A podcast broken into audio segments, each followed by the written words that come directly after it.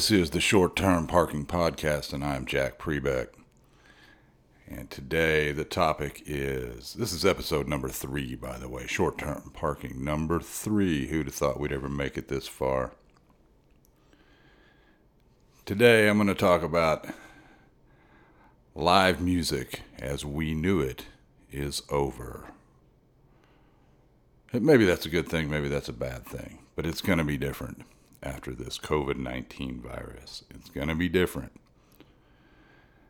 I mentioned last week that a lot of other musicians I know are saying over and over again can't wait to get back out there and play live. Can't get can't wait to get out there and do it again.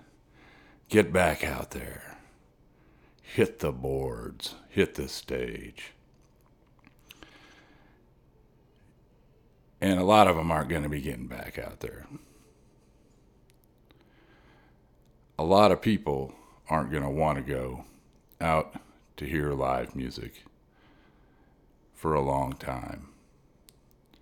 And a lot of the venues that these people have been playing live music in are no longer going to be there. They're not going to be around. They're not going to weather the storm let me go back for a second and point out that there are very, very few people that actually make a living playing music, writing music in any of the various ways that the music business exists. There are fewer than you think. And the music business is not what a lot of people think it is. The majority of money made in the music business, in the history of the music business, has been made in live performance. Most people that have ever made a buck off of music have done it by playing live somewhere through the ages. You may hear a lot of people talk about how the music industry has changed greatly because of file sharing, streaming, lack of record sales, etc. Before all that happened, live music as a profession or a vocation started to fade away back in the 80s or 90s. There were less and less venues to play, local venues. And just to give you an idea, I came up in a climate, I first started playing music for a living in the early 80s. And there were places all over the United States, little clubs that had music five nights, six nights a week and it was a lot of cover bands, and they were remote places. There'd be a, a bar that had music every night, and because of that, there were lots and lots of people that eked out a small living playing live music. And I could go into great detail about why and how that happened, and maybe that's something I will do at another time. But the thing is, the people that were out there playing, they moved on to different things, and some of them went into other areas of music, maybe music production, what have you. But that entry level job for a musician went by the wayside. A lot of the more competent players I know actually went to church for the majority of their income, or at least part of it. There were a lot of players that were arranging or being the musical director of a church somewhere. Or maybe even just playing and uh, getting paid a flat fee for a Sunday service, what have you. And as a matter of fact, if you would have asked me five years ago, ten years ago, how could I make a living as a musician, I would say number one, get a job playing, working with a church. Number two, private lessons, become a teacher. And number three, figure out a way to do some kind of a solo gig, a solo presentation at a small club or dining establishment. So let's take a look at those. I mean, I think, like everything else, like sporting events, I think that uh, attendance at church services, and particularly these large uh, mega churches that hold, you know, maybe 1,500, 2,000 people, the attendance at those things may drastically change. That opportunity for a revenue stream may not be that easy to procure in the near future. And what about uh, private lessons? You know, the opportunities are out there now that didn't exist before. You can give remote lessons via Skype or some other type of digital transmission. However, there is a lot of competition in that space that had not been there until recently, until the last few years. And one of the things that has happened is a lot of musicians that do have some type of track record, that may have at one point been in a successful band on some major label or something, as their record sales and their income from the record industry dried up, a lot of them have re- relied on touring and also giving lessons via the internet. And so, for roughly the amount of money that you could take a uh, traditional guitar lesson for, or maybe a little more, you can get one from somebody that is a name. Why are you going to come take a lesson from me when you can get one from, say, Paul Gilbert of Mr. Big for 50 bucks or 100 bucks, something like that? And I don't know that that's what he's charging. I just know that he's doing that. And a lot of other folks are, you know, in that space. And the other thing I mentioned, doing, you know, smaller shows, a solo thing or a maybe even a duo thing, more low key. Um, and you know, I know from my own experience in the last, you know, couple of decades, you know, we used to go, like I said, we'd, you know, be playing six nights a week. Well, maybe instead of doing Tuesday and Wednesday nights with the whole band, you could go find a, a pizza place or something or an Irish pub to go do three sets or two sets as a solo or a duo. But a lot of these places, if they open back up, uh, one of the first uh, things to go will be live entertainment. It's one of the easiest things that they can remove from the balance sheet. And there's a historical precedent for that. It's happened happened before.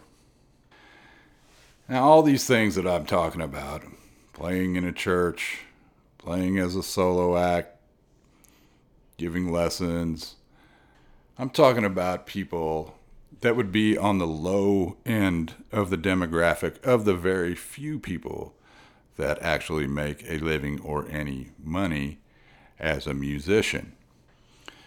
And then on the other end of the spectrum, you have the huge stadium acts, the uh, Guns N' Roses, the uh, Lady Gaga, Rolling Stones, you know, the very few acts that can fill huge stadiums and are their own giant corporate industry entity unto themselves.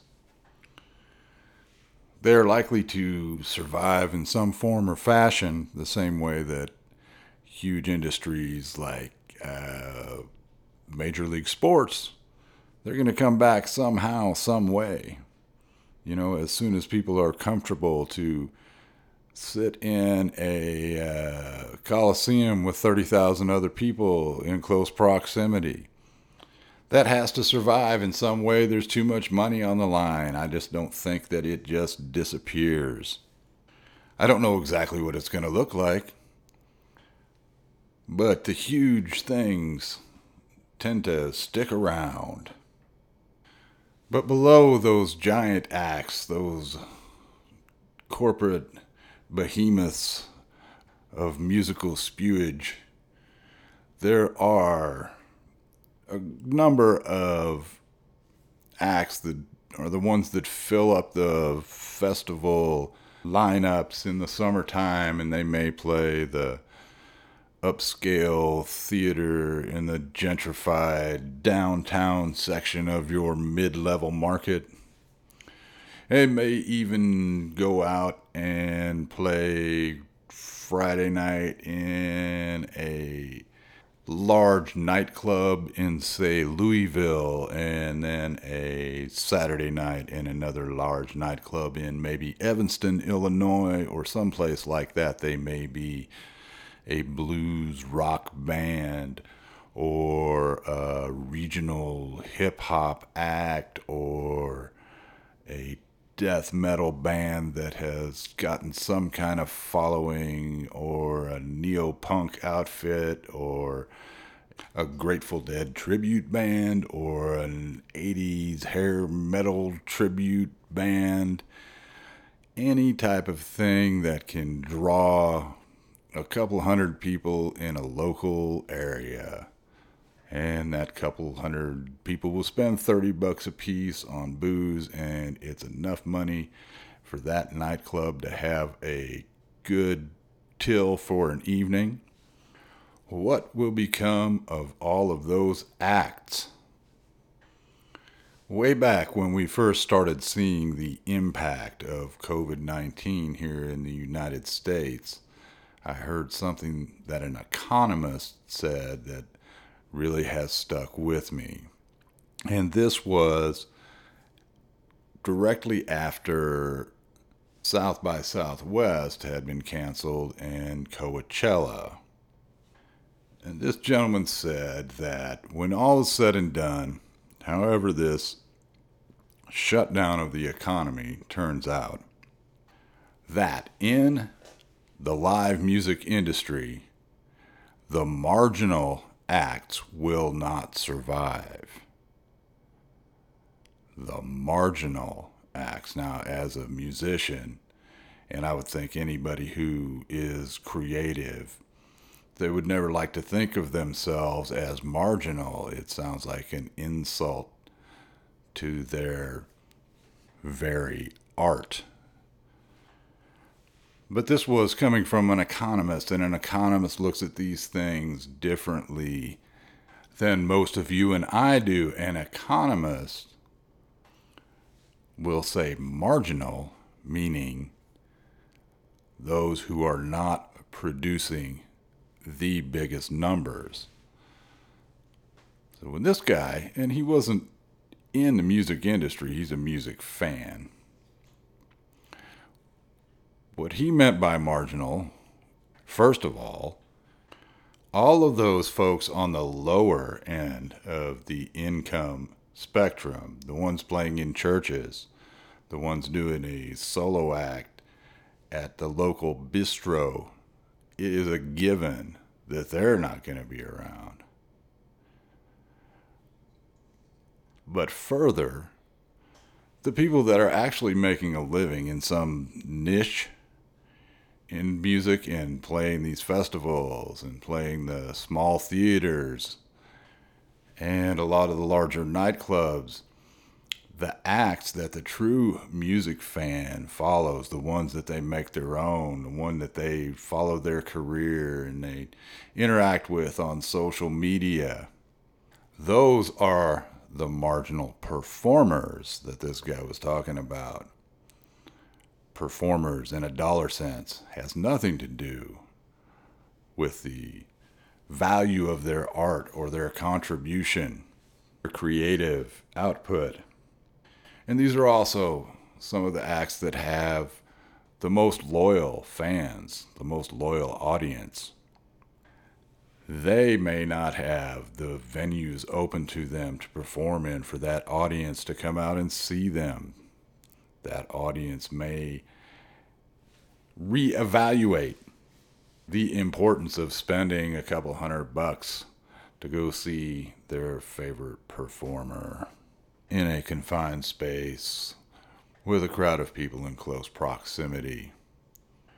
Maybe the fear of being in a crowd in the near future will outweigh the desire to go enjoy that night out experiencing their favorite music. Who knows? Who knows? There will be a percentage of people that don't want to go out, and there will be a percentage of the venues that will shut down and small businesses that aren't able to carry on, and there will be a percentage of venues that will carry on, but they will cut out live music as an expense. It will change. It will be different. But that's not necessarily a bad thing. I mean, this all sounds like uh, it may sound like doom and gloom to you, but historically, social change, upheaval, spawns artistic movements. And there hasn't been a great artistic movement in a while, so this may be something that ushers in something new.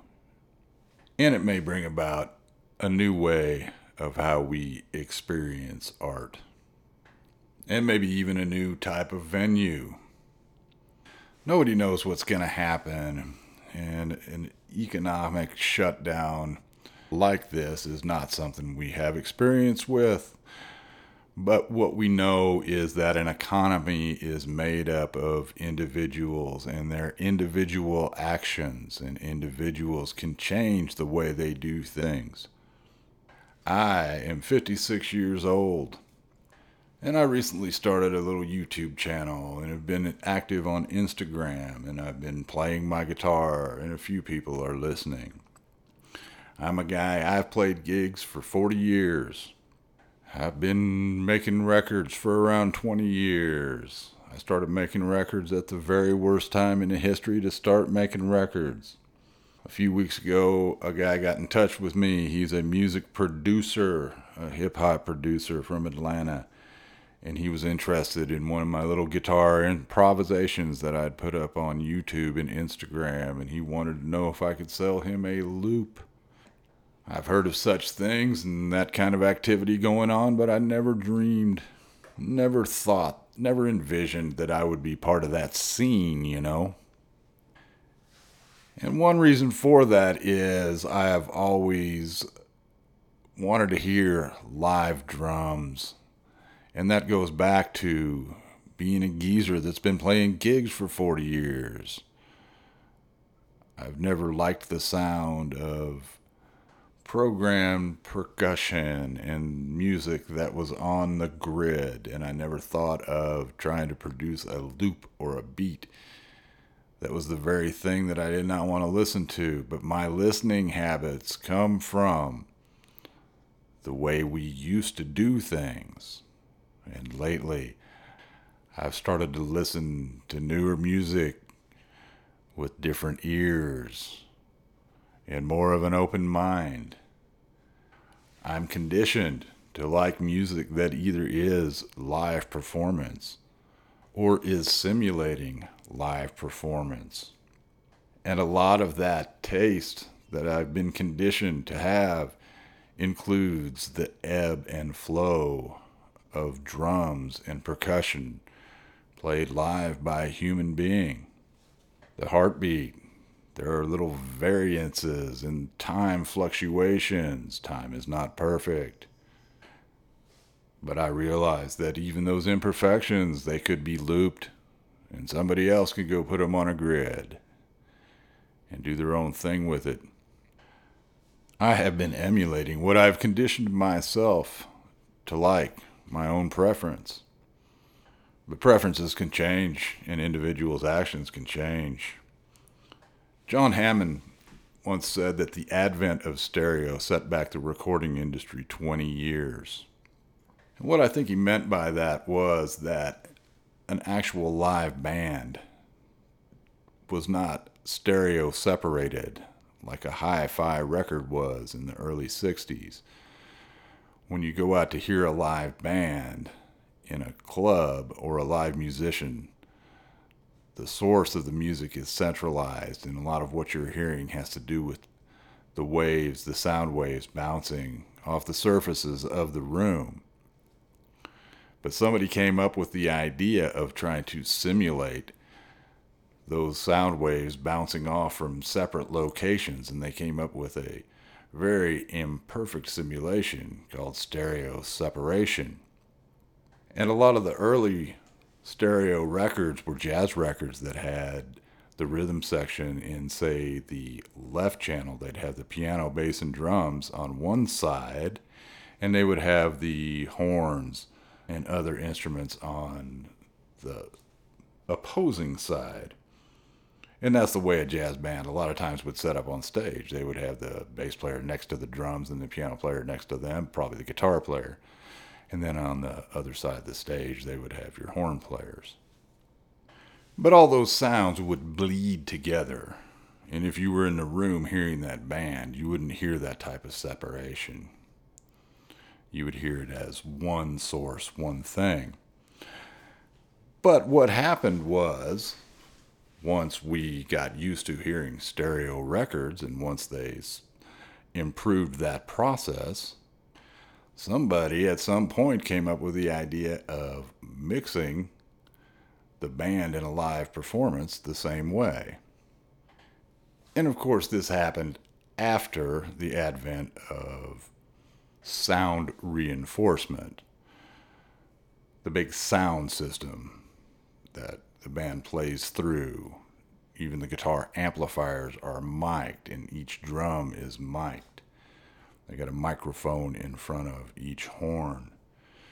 And now what the practice is they mix all of that separately. They may have the guitar coming on the left side, the big speaker on the left side of the stage, and they may have the other guitar coming through the big speaker on the right side of the stage.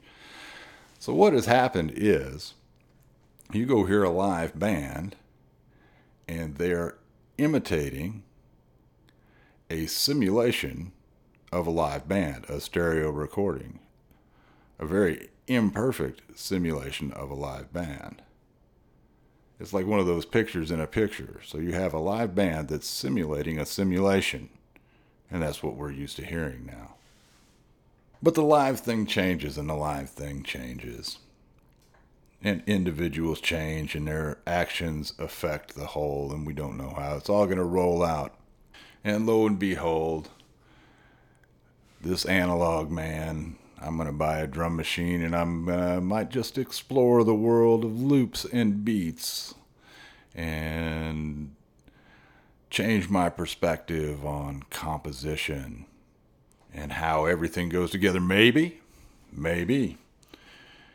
And I also am thinking at some point I would like to call some other musicians I know and maybe record live in a studio and write some new music. And maybe that's not far down the line. And at some point, I may engage in some live music performance of some type. Maybe even in front of a live audience, like they used to do in the old days. Doors open and doors close. Where we end up, nobody knows. And with that, I'm going to leave you with a little piece of music I just did earlier this afternoon. And it is an electrified, digitized, improvised performance of an old timey country blues thing done with a looper pedal and electric guitar. And I hope you are doing well. And thank you so much for tuning in.